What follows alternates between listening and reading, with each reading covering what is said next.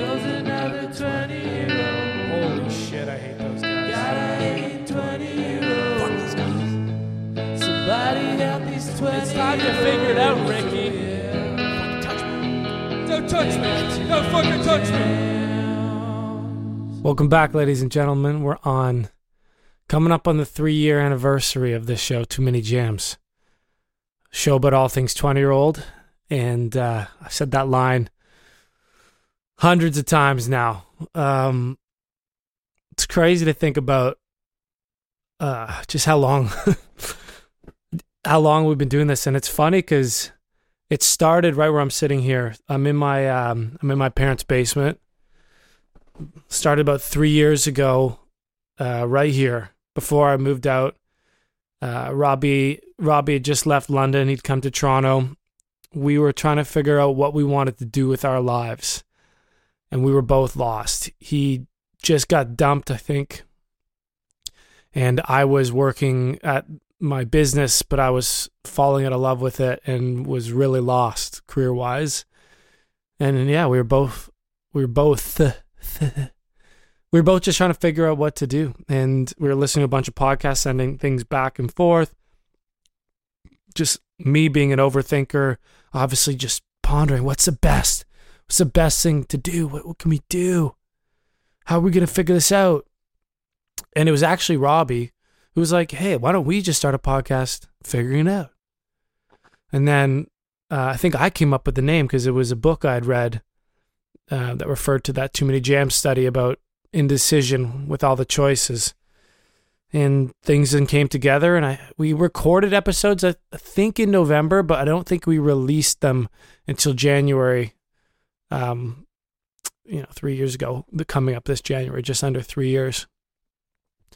So yeah, it's funny that in three years, all all that thinking, all that talking, and I'm sitting in the same fucking spot. like I'm I'm right back where I started. I don't have I'm not a millionaire.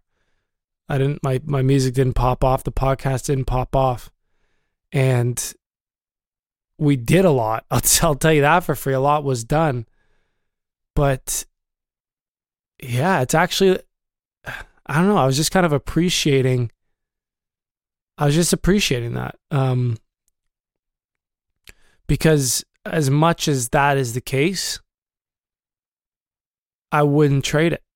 I think, I think it happens like that's the path you got to go through. Um, because I feel like, I feel like for the first time, um, maybe in my life, I had a, I've had a, I kind of had a major breakthrough on, on my whole philosophy, and I'm, I'm fundamentally changing uh, for the first time I think in my my whole life uh, on my own accord. I think I've changed plenty of times because factors around me have changed and you know you adapt to your situation. But i think for the first time ah fuck. I mean i guess covid caused it. Shit. Yeah i gotta think about that i gotta think about that. What really caused this change? I mean i gotta give myself credit. Without the last three years of trying to create to, to to dive into life design. Like the podcast early days of the podcast we did learn i'm not saying the last few years were a waste by any means. Early days of the podcast we were figuring out what to do. That was season one what to do. And we would ask people about what they're doing and we would listen to podcasts and i was reading books on it and i was overthinking it. And then we came to the conclusion in our first year that what we should be doing is whatever the fuck we want to do. That there, the only thing that was stopping us from doing what we wanted was fears, fears of failure. So that was a massive breakthrough in year one. And um, year, so year one, we decided that, well, Robbie had always wanted to be a musician. Like he just loves music. Me, I like music. I, it's a big part of my life, but I never, I never thought I worked hard enough at it. You know, I always had a natural kind of talent for it, but I was like, oh, people work way harder than me. But it was really just you hear people say this about stuff all the time. Oh, I could never. People work way harder than me. As if like you need to like go back in time and work harder from like ages 8 to 16 to to get somewhere. Some people just turn it on at, at a certain point, start working hard and can achieve something. Um, some people start young and it's really just kind of a an excuse for not doing something you want to do. And I was filled with excuses and filled with fear, even though to me it seemed like it's like, what do you mean? I, I've done everything I wanted. I, I've achieved every marker I've set out to achieve. But they were all within like kind of a construct, you know? So yeah, year one, we're just like, why not? Let's just say, for the sake of experiment, we could do whatever we want. What would it be? And, uh, you know, I'd read some books that said, look at places, you know, you have advantages, really narrow down the stuff you can't really do, even though you feel like you can. You know, can I, I was sitting there, I was like, can I really be a, a race car driver if I start right now? You know, could I really be a, like wild things that, that I, I also would love to be, but, you know, could I be a Red Bull Air Race pilot? I don't think so. Uh, I would, or at least it would take a it would take a considerable considerable leap to make happen. Like nothing's impossible, but like where what what is in my realm of stuff that I I have advantages in and I can do and I really like to do and and can give me the life I want. And I I settled on I didn't settle, but I chose I chose music, you know?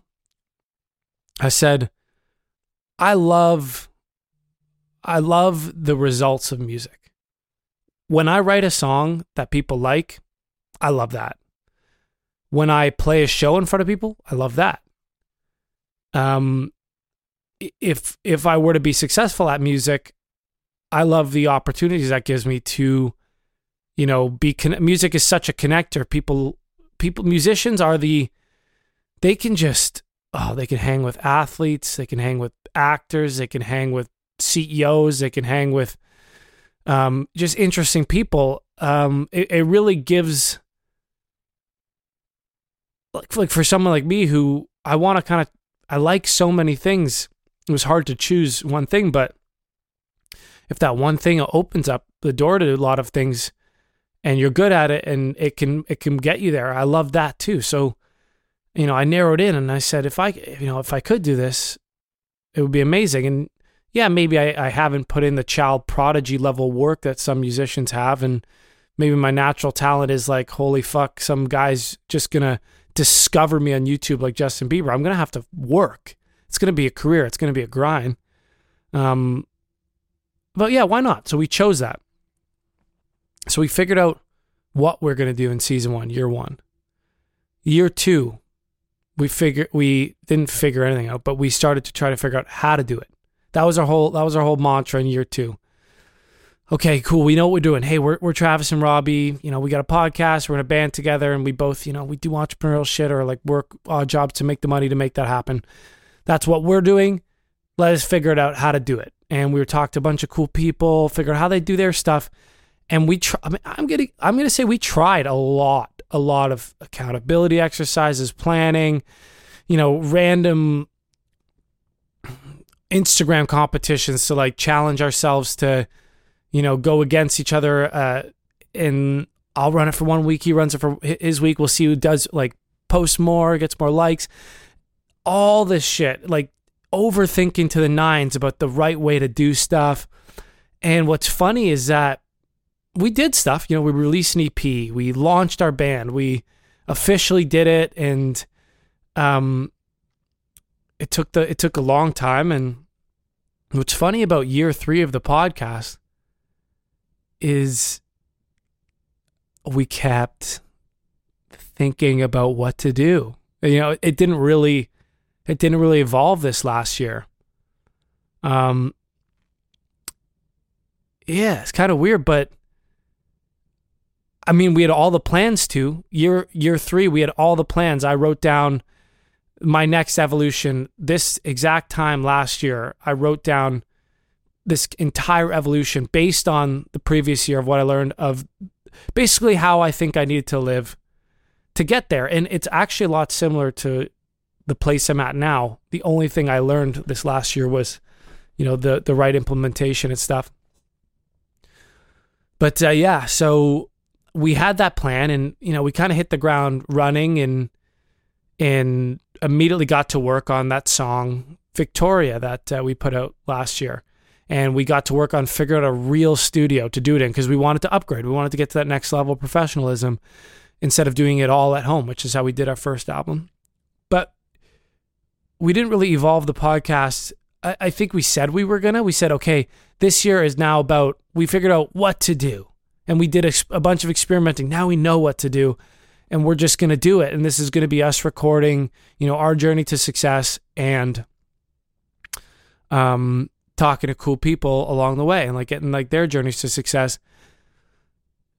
A couple months in and i mean things weren't things were happening but no faster no better no real new ground was reached. We did we did make a song in studio and it was incredibly hard and we figured out how to make a professional radio quality sounding song. T- and, like we had these plans. You know, we were going to record it, then we were going to throw this massive concert to promote it where we were going to film a music video at the concert. We were also going to invite our friends that were musicians, make it this big party, get it sponsored, invite industry attention. Like we did have a plan.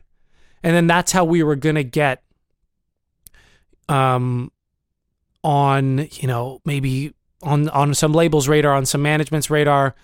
Um get a bunch of hope. We were hoping that we get a bunch of attention, maybe from blogs and stuff.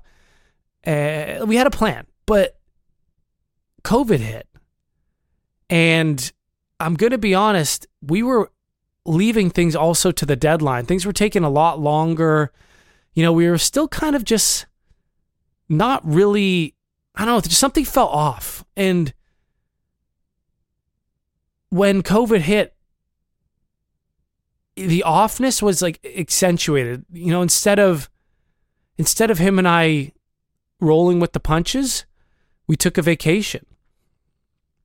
He went home. I uh I self isolated in our house and set up, you know, the video game chair and went into my went to hit rock bottom essentially after a few months. But I mean, it, like he he hit his own kind of rock bottom uh, in a way, just looked different. Yeah, we just it just it, it so so realistically i'm going to say yeah covid might have caused a realization but it, it wasn't without the last 3 years of trying that i was even in the place to understand covid or, or, or understand why we failed and fell off and almost broke up and almost everything in covid. Um and why like I hit such lows and I, I saw a side of myself I've never I never thought I I didn't even know I had it really in me anymore to be such a bum. Uh so it was yeah, it was it, it's a combination for sure, but I'm I'm gonna give myself the credit uh where it's due that after eight, nine months of really struggling, um some breakthroughs happened and some fundamental perspective shifts happened. And you know the right i started looking in the right places and then you know the right answers started popping up. And you know i read that book war of art. I i wrote my own kind of thoughts down. I talked to a few people about it. And then and then i started to realize by what they were saying back that you know i was on the right train. The the it's it's like once you get a perspective if you have a perspective that someone else has you can communicate with them. You can like kind of like talk about it. But you can always kind of fundamentally tell when when they don't get it. You know you're like oh you know what? Uh, maybe they sound like even like your closest buddies like you might be talking about even entrepreneurship or what you're doing describing it or they might be describing a, a problem to you and you you might give them some advice but you you find yourself kind of censoring it because you're like you know what that's the way I see it, but I mean, from where they're sitting, maybe it just doesn't look like that. And and you you kind of reel it in. But once you know, and I feel like my friends that my my friends that maybe understood discipline or even you know my mentor or, or my uh, just certain people that kind of were successful that we've already talked to or have in our lives that that are already kind of achieving some um some degree of a non-traditional success kind of I would always say oh you guys should do this you guys should do that and we'd say yeah we're trying that like yeah we're doing it but i bet they felt the same way because finally when i had this breakthrough I started having these very different types of conversations with, with those people where they're like, now you get it. Essentially, they're like, yeah, this is it. It's always been this. Um, and then I started to listen to podcasts differently and read books, as I said, that one book quite differently. And I started to look at all, it's almost like, it's almost like you move one domino and the rest kind of fall. And I started to look at everything from the perspective of, discipline and routine and process. And even though I knew what all those things were before, I never really understood that it wasn't a conscious thing. It's not like it's not it's not what overthinkers do. You know, if I uh, I, I thought I knew what all that stuff was, and you know, I knew I I had a veiled perspective on it uh, I could see pieces of it, but I, I didn't have the right prescription glasses to really understand what I was looking at. Whereas now I know it's just like the people that make it, they just worked harder than the next guy. They just grinded. They they suffered for it. They sacrificed. They wanted it badly. They they didn't overthink it. They embarrassed themselves. They fell on their face, and um, I just kind of ex- I had this like it's like you know some people talk about you know when in near death experiences like they accept death or you know when something bad happens or traumatic you know there's like a few stages to change or whatever but you know acceptance is a big thing I had this like real peaceful kind of acceptance that I'm I'm no long I can no longer live a certain way. Um, that like it almost felt like a death. Uh, I was like, this is gonna sound, this might sound trippy again, you, but I I truly had kind of a a spiritual experience just hitting such a low for me, and uh, ending up in the same place after three years of going out on my own from a pretty set career. Um, you know, I I had a set career. I I'd done everything I needed to do to be either in finance or a commercial pilot. I, I have my commercial pilot's license, so that's what I went to school for. I got my CFAs after school, and I ran several businesses, so I could have gotten to to finance or or entrepreneurship to a degree. And uh, you know, I do some of that, but but really, I chose music, and yeah, so I had a bit of a spiritual experience in COVID, where I just accepted that it's not it's not going to be a, life of comfort. It's not going to be a life of you know trying one thing and making it. It's not going to be a life of thinking of the perfect thing to do, trying it, and then oh that works. It's literally going to be one foot in front of the other. I don't know the answers. And just getting up earlier than than I think I can than the next person you know, looking looking to people that have done what I want to do and just trying to work harder than that and let answers come to me through work, learn lessons through doing and really tone down the the hyper thinking and kind of be more present. And I just accepted it. I just said you're to you're to give more to this than you ever have before. And it's going to give more back to you and, and that's going to be the real change. Whereas before i wanted balance um, and i wanted comfort and i thought that life design really meant oh i can get up when i want and i can work out when i want and i can do all this when i want and i can do that when i want want want want want. I can still go to social stuff. I can still play my hockey. I can still have fun times on dates and yeah to agree that's true. You could do it if you work so fucking hard and stick to a process that you're constantly chipping away and, and, staying on top of stuff so that you can manage a schedule, a busy schedule of making money, making music, having, yeah, sure. You're going to have to work fucking way harder if you want an extraordinary life and you're going to have to give more to it.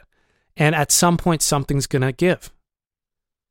You're going to have to sacrifice somewhere, whether it's your money, your savings, you know, whether it's, you know, you can only really be good at a few things. And if, if early days you have to make music, um, you have to expose yourself, you know, through, through content and music and, and social media, and you have to make money, you know, the, you, the list starts to kind of run well, of, of what you can be good at. You know, it starts to run out. You can still do things, but yeah, you're not going to be an excellent social butterfly. You're not going to be able to make everything. You're not going to be at all the parties, at all the, you know, the guy with the club hookups and but that's fine. You know, I got buddies that do that stuff. That's their interest and they'll always, you know, they'll always hold down a seat for me. And uh, you know, maybe I won't be the best um or most desirable fucking I don't know, like like uh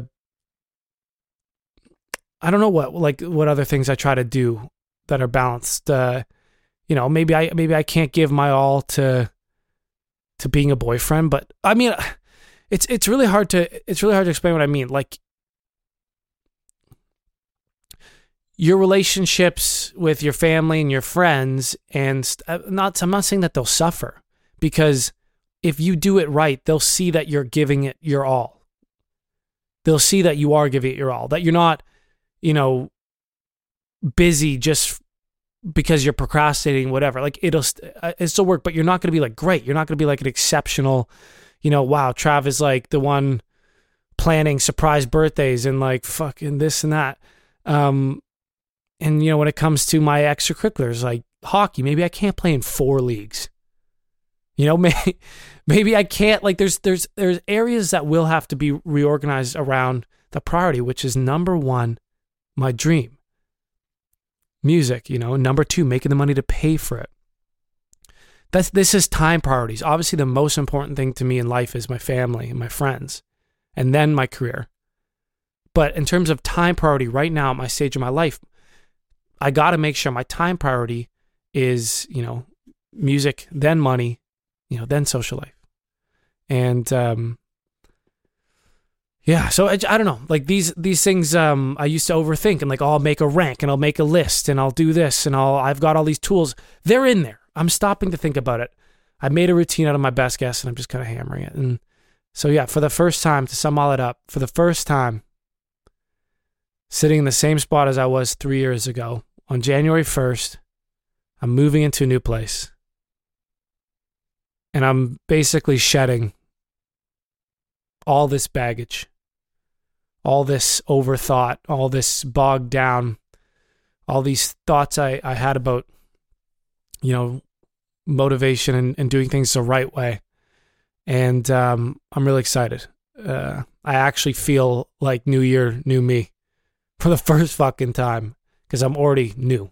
So it's, uh, I'm not waiting for New Year's to change so it's cool. And what all that kind of came from, uh, uh, I was just feeling real fucking good last week. I uh, I got to give a shout out to my my uh, all the way back goes all the way back to high school. My friend Alex Mercolami, but we uh, we caught up for the first time in nine months, and uh, the guy the guy flat out inspired me, um, like just flat out inspired me, and uh, basically we talked nine months ago and we he was he was trying to make a decision whether he keeps working for he was working in finance and you know he, whether he keeps working for someone or if he starts his own practice which essentially you know when you're managing money you know you work for someone you learn. You're working at a bank usually or for for some senior uh, person. At some point you can go on your own and you can start your own portfolio some people do, some people don't, and they work for you know, it's it's just different strokes. He was trying to figure out what to do, and I guess we had one of the chats, which I have with many of my friends. Like a lot of my friends, I, because I have such a passion in in this shit. You know, a lot of my friends that also are into it, we chat about it all the time. Uh, and we're having one of those chats, and you know, I just told him what I what I saw from my perspective. I I, I told him some stuff that you know I thought he was a remarkable person. I thought he was incredibly smart, incredibly capable. I told him where I thought his talents were. Like some of the stuff I see that just really made me uh, feel a certain way, and just painted painted a picture of how I saw him through our years of being friends. And then talked about you know we talked about some philosophy and some of the stuff I'd learned from books, and you know he reads books and is big into all that shit too, and from the podcast from talking to people. And I guess he, well, at least this is what he described, but he said he said something clicked in that conversation, and he made the choice, I guess, the next day, and never looked back. And the guy is there is no better example of a guy who just committed to a process, to discipline, sacrifice, man, I have not talked to him in nine months. He's not shown up to a single friend thing. He's been living away. f- He's he's uh he's got his own place out of Toronto, and like all this stuff is intentional. Like he is he has removed himself from distraction. He's removed himself from you know the things that he thinks he doesn't have a grip on yet, uh, and you know something that he he's still trying to figure out. But he put work first. He said, "I'm just going to figure that out right now." And in nine months the guy is got his own practice. He's managing money and i won't i won't go into specifics because these are his details but um i just wanted to like it just it really inspired me. And you guys don't understand what what kind of grind that is. To to start fresh you have basically the your knowledge and the name backing you you know whatever bank you work for but you cannot go to old clients you cannot go to friends and family because at least the, the level of money he was trying to manage is um, the minimum investment is more than I could give or you know most friends and family could. And uh, you got a cold call for months and months and sell people to give you a large sum of their hard earned money to a 28 year old kid or a 27 year old kid. It's a grind. And you don't do that. You don't succeed if if you don't have a process and a discipline and a routine unlike anybody else. Um, you know, and so big ups. Uh, we had chats about that and how you know he's setting targets and he's just sticking to it. And I and I told him, you know, my uh, you know obviously that I, that it fired me up and it really inspired me because I actually, funnily enough, because he he said that, you know, our chat was a stepping stone for him. But I told him how I feel like I'm right now where he was nine months ago.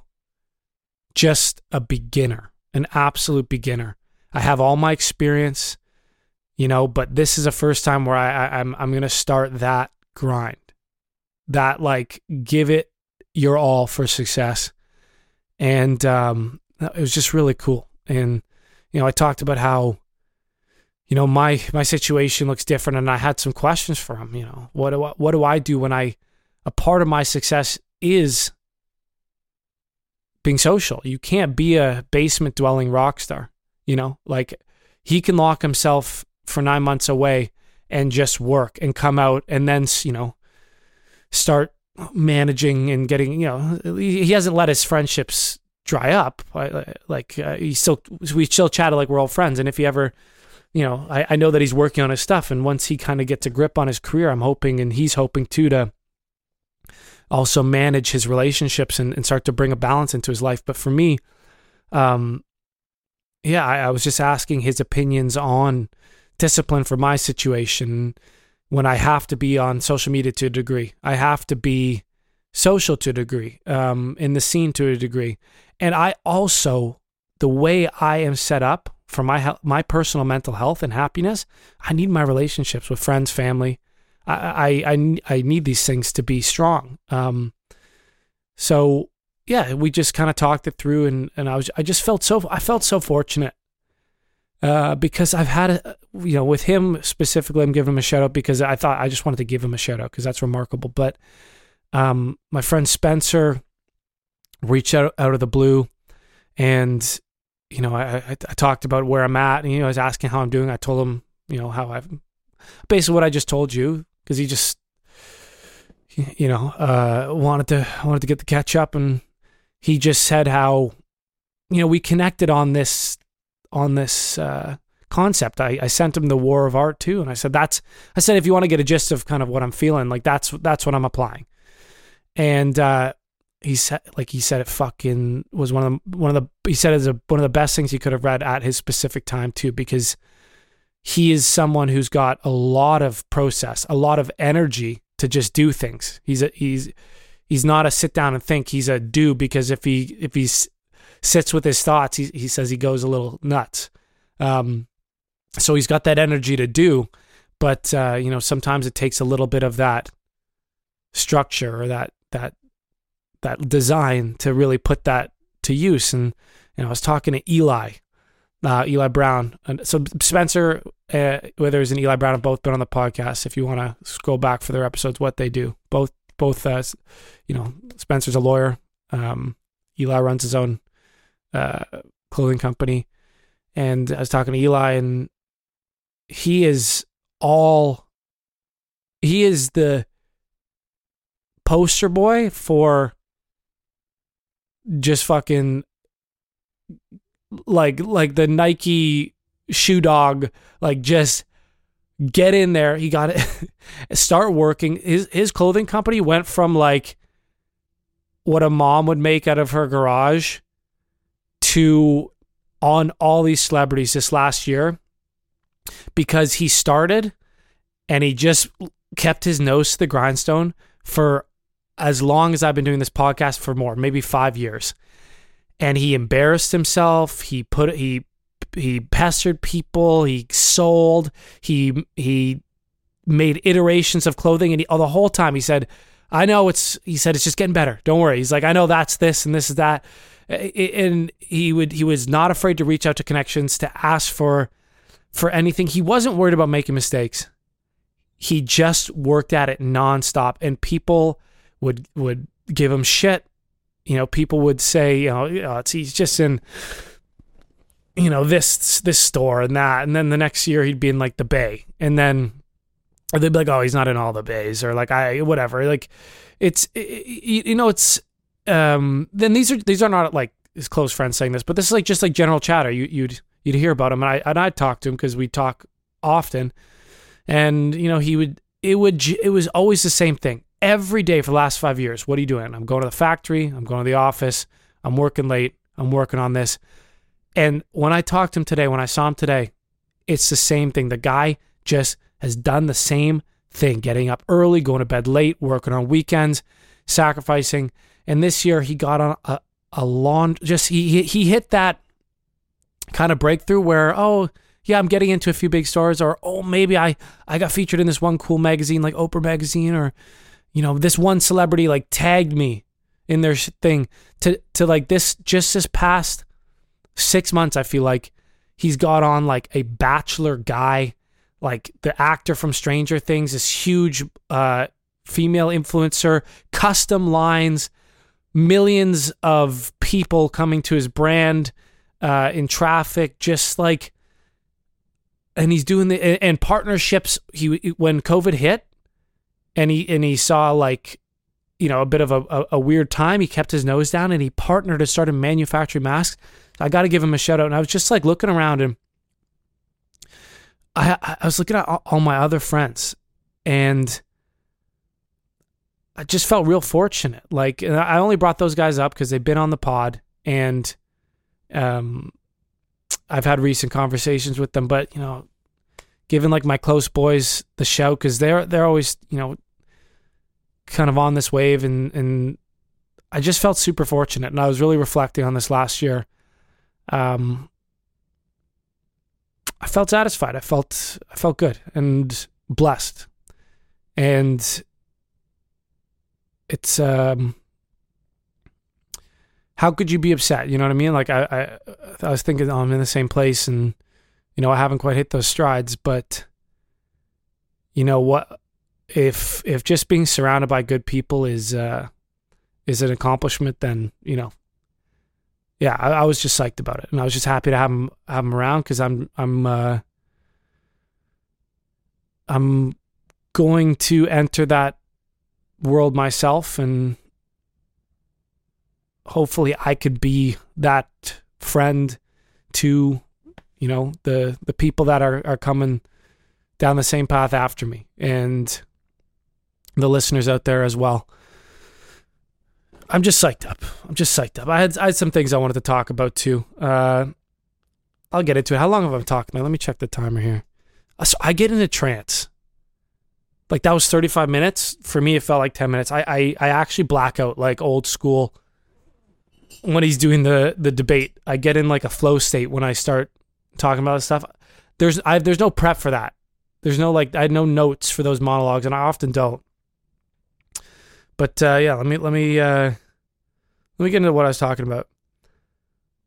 Yeah, the uh, the shout outs, the boys, my friends, you know, e- even like the guys who I haven't seen in a while. Um, it's nice. Like you, you, it feels like it feels like you. No time has passed when you talk to them, and it's like the sign of just great friendships. I got I got so many of those, and uh, fuck, I just can't wait to. Um, I can't wait to figure myself out and have a bit of a stable lifestyle um, with my career so that I can start, you know, streamlining music and money so that I can start to be, you know, I said you only be good at a few things. I'd love to be really great at music, be really great at health and, and taking care of myself, and then be be good at uh, um, my relationships. And I'd, I just can't wait to be the guy who, especially if I can get to where I want to in music, to just bring everyone together through that. You know, at shows and concerts, and you know, having the money to organize things that people that maybe are working the more traditional jobs they don't have the flexibility or the the time to bring together and just use it as a way to appreciate just the the surroundings around me. I'm uh, that's a big dream for me. That'd be cool. But uh, yeah, so I was thinking, I was thinking back and I was reflecting on my businesses and the stuff I've done, and I realized that I've just been, I, I've just been following the same roadmap um, that I learned through past experiences that happened to me working under people and uh, you know working through my health and stuff that g- getting my degree and stuff I, I learned things obviously and and then I just applied that roadmap for like the last two years and really never deviated and it got me to the exact same place. So uh, I'm just excited to start on a new path and without not really a roadmap but more of a a how to guide to just put your fucking foot in front of the other and just keep trucking no matter what. And I also realize I say I keep keep trucking all the time. As I edit back, I hear it all the fucking time. Might have to make merch. Um, and yeah, I'm really pumped about this vacation. I'm about to take uh, you know some time off for Christmas, off this routine where I'm like getting up at 6 a.m. and and I may still get up early and I may still do that, but I got to make a bit of a a vacation version of discipline. So I'm excited to try some stuff. Um, I'm just gonna do what I did with this routine and make my best guess at the best way to spend my time up there because I still have a lot of work I need to get done. But I also still want to ha- be a balanced person that when I'm with my family and, and on vacation, that yeah, I still do that little bit above and beyond to solidify my status as someone that gives, that grinds for what he wants, but uh, can still take uh, take time with family and take time off. And I also don't want to fuck off ever. Really, like my time off, I want to be cooking. I want to be working on my my you know dirt bikes or building something or you know playing a, a board game or chess or a puzzle. Like I, I think fucking off is great, and there is a time and place for it. But I, it's no way I want to live my life. Um, so I'm really pumped to you know see what see what new me new perspective and a little bit of discipline and a splash of motivation has in store for my vacation. That kind of rhymed. Um yeah what uh what next? Oh okay. I I heard something real cool.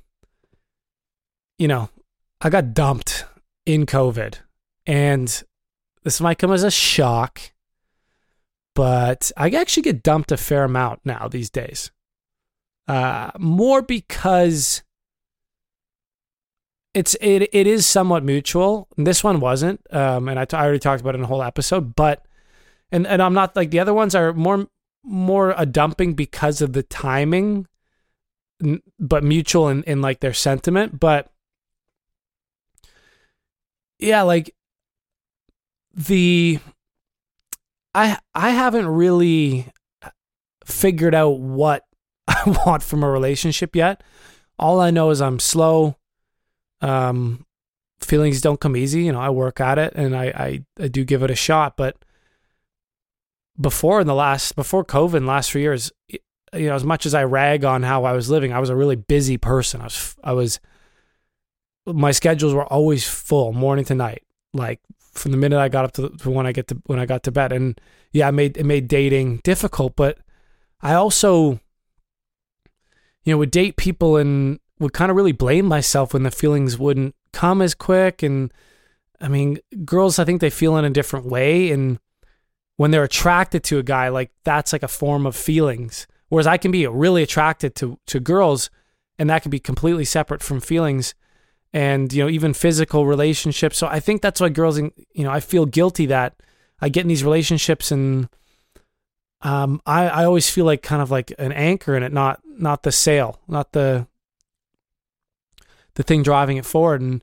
you know the amount of time I I give to it, it always it always ends up in the in the honesty I have throughout, which is that you know I, I'm honest all time. If I'm not if I'm having a hard time feeling and it's or if I'm busy and I'm just saying you know my priorities are out of whack and I I don't really know the answers, but you know at the moment I'm enjoying dating and I I do like you and I'm liking you more and more and I still want to keep dating, but you know these these are my this is my kind of situation. And the girls are usually always super appreciative of the honesty and it's not that we have a bad time it's not this like clinical thing but at some point with that amount of honesty they're able to come to conclusions sooner which is hey you know what this isn't i don't think this is the this is the one. This isn't the relationship. And usually the conversation is similar. It's like i i'm having a great time too but I need to open myself up to someone who's ready to give more is usually what it is. And I say that's you know that is exactly how I want to end a relationship is um is that. And it's it's like there's big respect in it and there's stuff like that. And you know I go back on my way and I I, I don't know the answers so I just keep I know I, I know I like dating and I want to keep uh trying to fucking get get those feelings going. So I'm not just gonna uh, go into my my zone. And I just wonder, and I I always like re- reference that like a huge part of my kind of desires to be an extraordinary person is to an attract is to an attract uh, to attract an extraordinary person. And the way I see myself, and I'm sure everyone's the same way, is like I am a realist, so I kind of have an idea of where I'm at. But then the way I see myself on the inside is like a absolute 10 out of 10.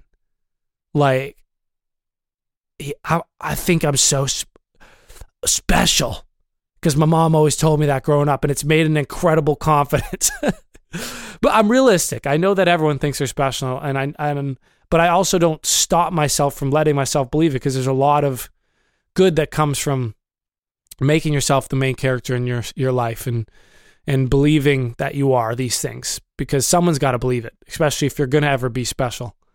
Um, I see myself that way, and I, uh, you know, my mom is uh, an absolute like one of a kind person, and I think it sewered me because I'm looking for like this un- what I think is like an unattainable standard, um, unless uh, you know, unless I can attract that. And I heard heard something cool the other day.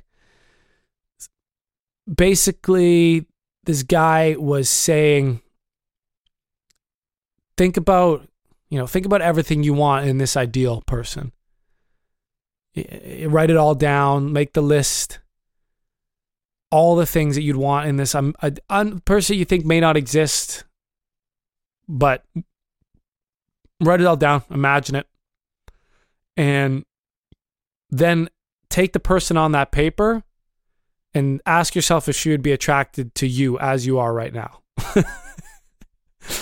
and yeah, it made me, I don't know, made me kind of feel, yeah, it's not that weird of a thought what I'm doing, that a big part of my, a big part of my motivation for success is enjoying life. And that doesn't just mean solo enjoying the fruits of labor. It means like attracting an uh, unreal people. Um, so yeah, I thought that was cool. And then right after, and I didn't do the exercise because I just know I have to work on myself. And I, to be honest, I thought about what he said about the ideal person, and then this other thought popped in my head, which is like, I can't even think of that ideal person. I I don't know what they look like. I don't know what like my gold standard is for attra- of attractiveness or smarts or humor. And I was just this is what this is what got me is I was thinking if someone told and I wanted to know if like if everyone else is the same way as me, but if someone told you to think of like the perfect person, could you do it? Could you picture it? Maybe you're already with them. Um, maybe maybe they're the one that got away, and like you've been looking for someone like that ever ever since. But do you have like does everyone have top of mind an image of the most attractive person they know, or the coolest girl, or the the best total package, or a celebrity, or or even like a fake image of like what they want to attract?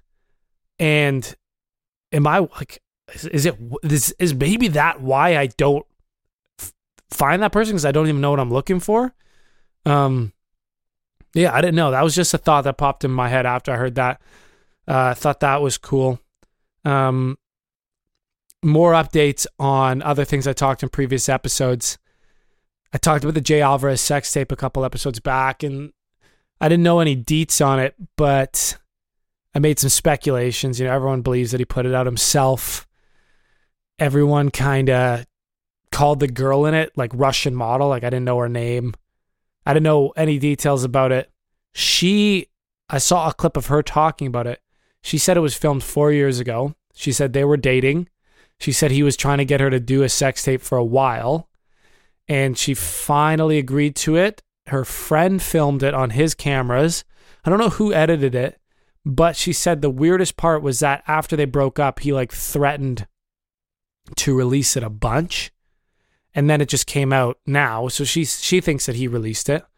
Um, that's all I got from her. I didn't look too much into it because I actually don't know if I believe her either. Because the last girl he had a big public falling out with, his first big girlfriend, there was like allegations of blackmail, and she looked fucking crazy too, and he looked like he could easily be a psychopath, just like I don't know. I got that vibe. She was the one that tweeted that he had a tiny wiener, and it, you know, if this video is, you know, his ex, it, it, the girl from the video didn't say that that was a lie.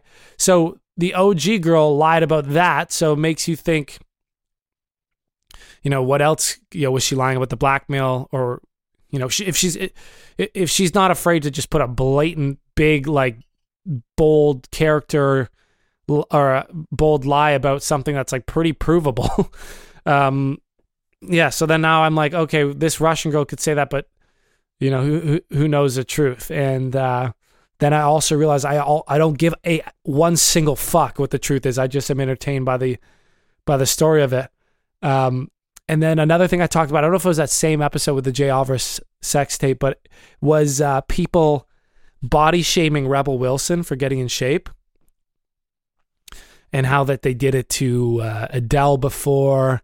And then on Joe Rogan recently, they talked about how Lizzo started going on a health kick and how she's getting backlash for it.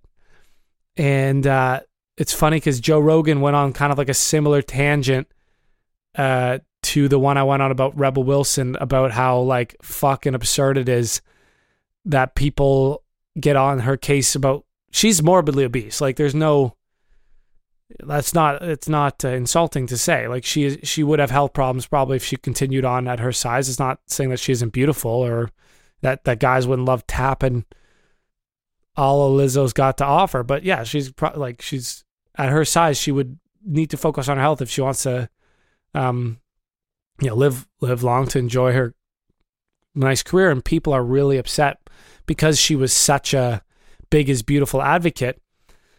And it's just a sick joke. Big is fine. Big is beautiful, but it's not healthy. Just like, like, if uh, you know, it's like if um, if you have depression or bipolarism, you know, you you want people to accept it, and you want to be, you know, you that to be totally acceptable and, and beautiful in its own way. But it doesn't mean it's the healthiest thing for your brain or your body. Like you have to manage it. You have to, you know, if it, whether it's pills for bipolar, if you're if you need that, or for depression, if it's pills, or if it's you know lifestyle change. Like it's it's still something. Like they're both are true. Um, and uh, it- sorry, it wasn't Andrew Santino. It was Andrew Schulz. I was on the Joe Rogan podcast, and he made a good point that the problem really isn't that her fans are getting on her case for her becoming healthy, but it's more that I don't know if this was the case for Rebel, which I think it was, um, more so than Adele, and it definitely was the case for Lizzo, but she took and rode the body positivity wave and got a lot of support from that. And, you know, that's if you're going to kind of ride a wave like that, and this is what and, and, or Andrew Schulz was saying is like if you're going to ride a wave like that, you know, you have to get ready for when that wave eventually crashes. You know, um, you ride it for take it for what what it is. It's a wave. Hop on it. But you know, you you, you have to understand that when you pander to a special interest group that happens to be, you know, obesity and and body positivity, um, that you're going to piss them off if you if you're then starting to promote health, uh, and and uh, you know you haven't pissed off the body positivity crowd that still is okay with healthy bodies too, but you pissed off, um, you know, a special interest group of people that just have no tolerance for you know they they they were your fans because more of your special interest than you know your actual than you as a person. And andrew schulz said um that he it's more work you know you can ride waves and you can use it but it's a lot more work to authentically and I'm not saying Lizzo wasn't being authentic, but a lot of people out there, and especially people that like do like the whole Twitter like virtue signaling or the celebrities that like pander really hard to these um whatever trend is happening out there that they're just like absolute cucks for these special interest groups to try to ride the wave to try to build a fan base that those people eventually get fucking eaten alive by it because um if it's not true to who they are, they'll eventually slip and fall. And um, like Joe Rogan was talking about how the the mayor of L.A. you know got elected, and his whole thing was like trying to please the progressive, really progressive liberal uh, group that calls for all these crazy, you know, like defund the police and um, you know vaccinate or I don't know turn babies gay. I don't know what they're. I don't know the the progressive left that well.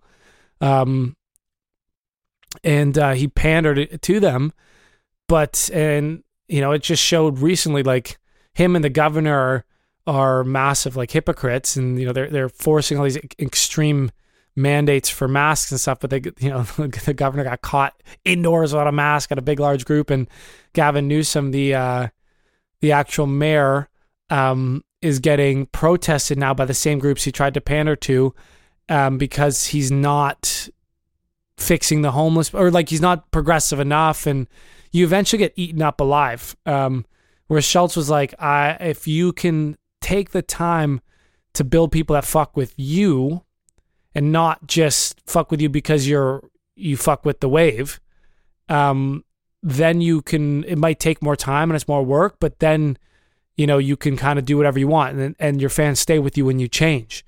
Um i thought it was an interesting point for someone like me who's i do often think about you know, doing what I want or being authentic to myself versus, you know, maybe riding a wave like something I think is tacky on TikTok or it's not that I would fundamentally change really, but I, I also don't really show too too much um especially my music, you know, my beliefs. Uh I don't know. So I just it gave me some food for thought. I thought that was I thought that was cool, but also like people got to fucking chill out on that uh on pandering to like a, a group of no life Twitter people. Um I can't wait till can't wait till things come out that are competitive to Twitter or Facebook or or competitive at least to radical like weird uh cancel culture um just to balance it out. I'd love to see what the what the alternative is and I'm hoping it's not just like alternatively super right wing. I hope it's like kind of center because I think we've had the right wing before. I think you know the US has been very right wing and then the hippies onwards and the civil rights movements on until now has been getting more and more progressive. And I think uh it'd be cool to to see what like a centralist um a centrist solution is to to, to pleasing um uh, everybody. But uh yeah anyway I don't know. I'm not political. Uh but I I did um I did think about that Jay Alvarez video a little bit more.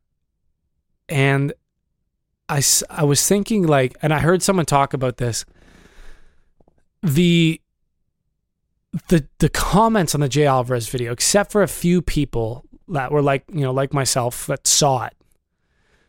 And the comments were like a, a, so many people being like, "Holy shit! Like that was so sexy," and I wish my sex was like that. And there was oil, and he was going down on her, and you know, it, it looked like he loved her, and I, I'm not even boosting. Like I look, I saw the video, and I was like, other than them being smoking hot, this was not a. It was, was this was a a a normal sex.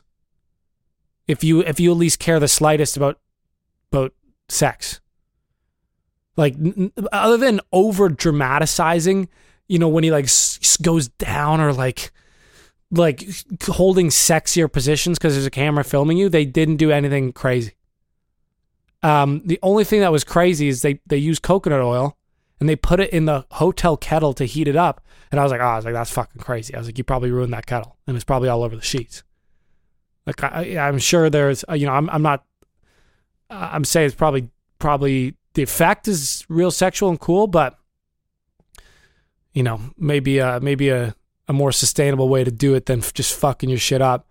Um, but uh, yeah, other than the oil, really, which is like again, you can just get get a to a sex shop and get some get some oil, um, or use coconut oil if if it's hotter. And uh, I mean, my coconut oil is liquid at room temperature. I don't know why I threw that, that bitch in a kettle. I guess uh, I don't know. Um, and uh, yeah, like I mean, there's some uh, there's some basic things that some girls could that you throw in there, like you know, go, like going down and even vibrators, or I don't know. It's weird to talk about. I'm not like a I'm not like a, a openly sexual person, so I actually feel quite weird saying that stuff. Uh, unless I'm with the lads, which case it's graphic details, everything you need to know. Um, and uh, it didn't look that spectacular, uh, and it made me also wonder who who really is to blame for bad sex because every person I saw in the comments, the the vast majority overwhelmingly blamed men. All these girls were like, "No, I wish guys would do this to me. No guys ever done this. Guys are um so bad at sex and like they're like it started like this like oh they jackhammer like they bust quickly like all this critiquing guys. And it made me think of this comedian. I wish i could remember what comedian it was uh, that was ripping on women for just thinking that they're good at sex. And um it made me think like yeah are girls good at sex? Because a lot of girls think they're good at sex because guys get off every time that they have sex with them a, a light gust can get guys off. Like if if you gave guys a, a sandpaper blow up doll and they tried hard enough, they could probably get off. It's no, it's no, just because they're busting quick really has nothing to do with the girl.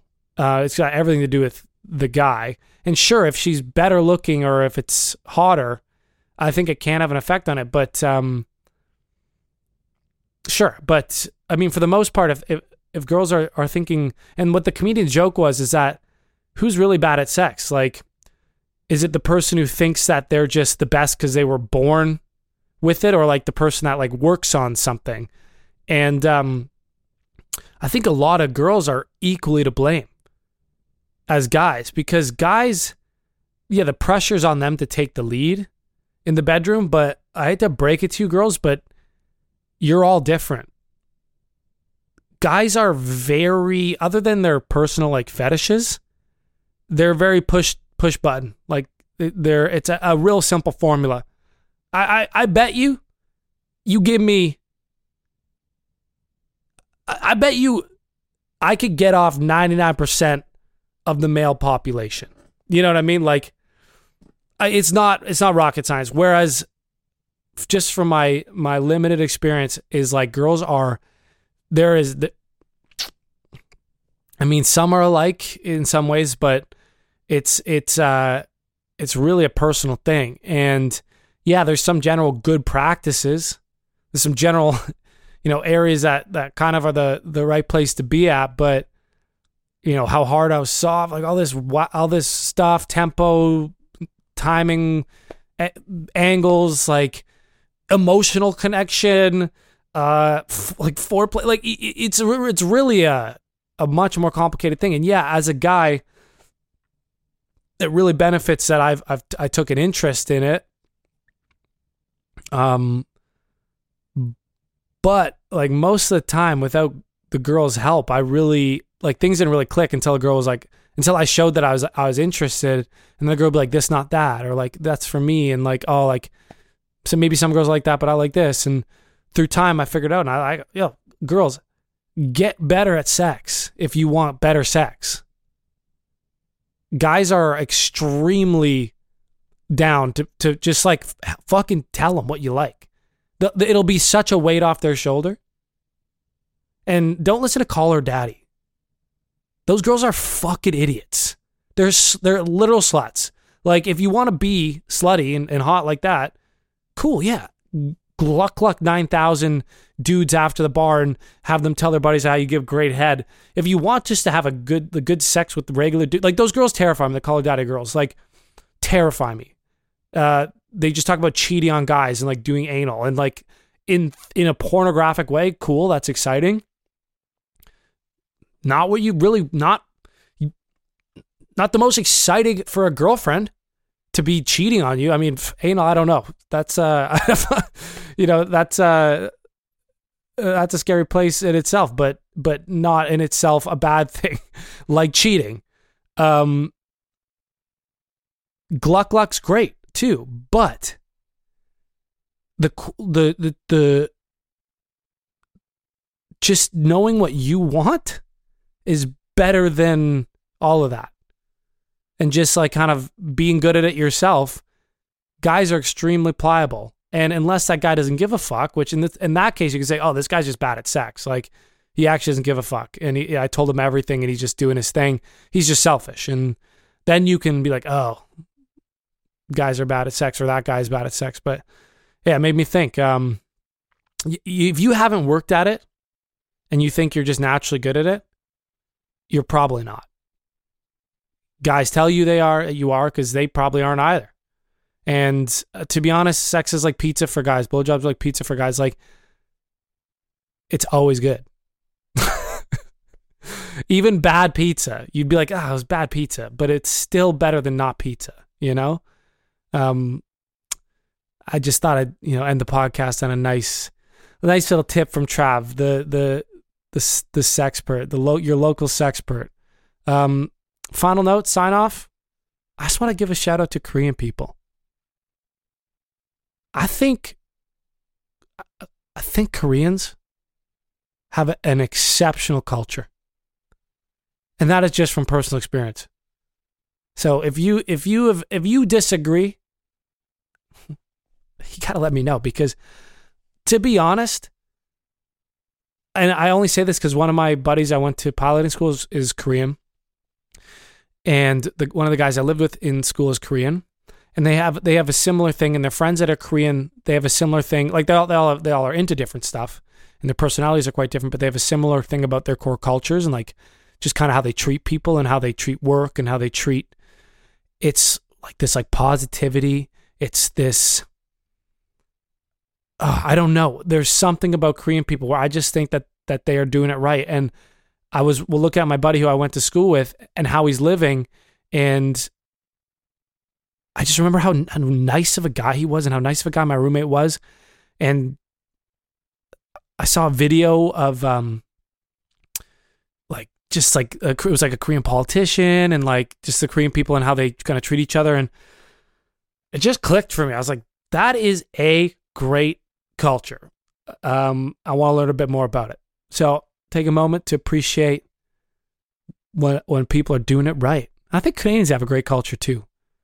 Uh, I think about that all the time when I go around Toronto, all the different areas. How just culturally, I'm really pumped. Um, except for GTA Six God culture, that can absolutely eat a bag of dicks. Um, but it's still fun. It's still kind of it's still kind of nice to watch. But it, it, like if douchey like GTA Six God shit, unless you're a nice guy about it and you use it for humor, uh, that is the most annoying thing out there. But uh, yeah, shout out Koreans. Um, and uh, yeah, on that note, probably one more episode before the end of yeah, one more episode before the end of the year. I probably should have saved the recap for then, but fuck it, I do things my own way. So pumped for the new year. I hope you're still enjoying the content. I don't know what I'm going to change about the podcast yet, but uh, I mean, the change is going to come. I got a studio coming, and I, I, you know, I've had some ideas. I got to see what Rob wants to do once we move in together, and uh, I'm just feeling, I'm feeling good. Let's uh, let's have happy holidays and take a little extra time to appreciate what you got. And if you if you feel like you don't got a lot to appreciate, um, maybe it's time to uh, set a couple resolutions to build that because it is something that uh, that can be found. So give back if you can. Give give good gifts. Help someone out. Maybe maybe uh, that one person that always asks for change at the particular corner. Uh, maybe spread a little holiday cheer to them too if you can, and uh, have a good have a good Christmas, New Year's, Hanukkah, Kwanzaa. Um, that's all I know. and we'll see you next Tuesday. Flying high like the birds and the bees And we'll fill the sky with the songs and the trees Cause we're buzzing, buzzing And we're humming, humming And we're loving, loving all day eh, eh, eh. Flying high like the birds and the bees And we're feeling alive while we float with the breeze Cause we're buzzing, buzzing And we're humming, humming And we're loving, loving all day eh, eh. You're my honey and I saw my tree bandaged like some bumblebees. And I know you're coming back to me.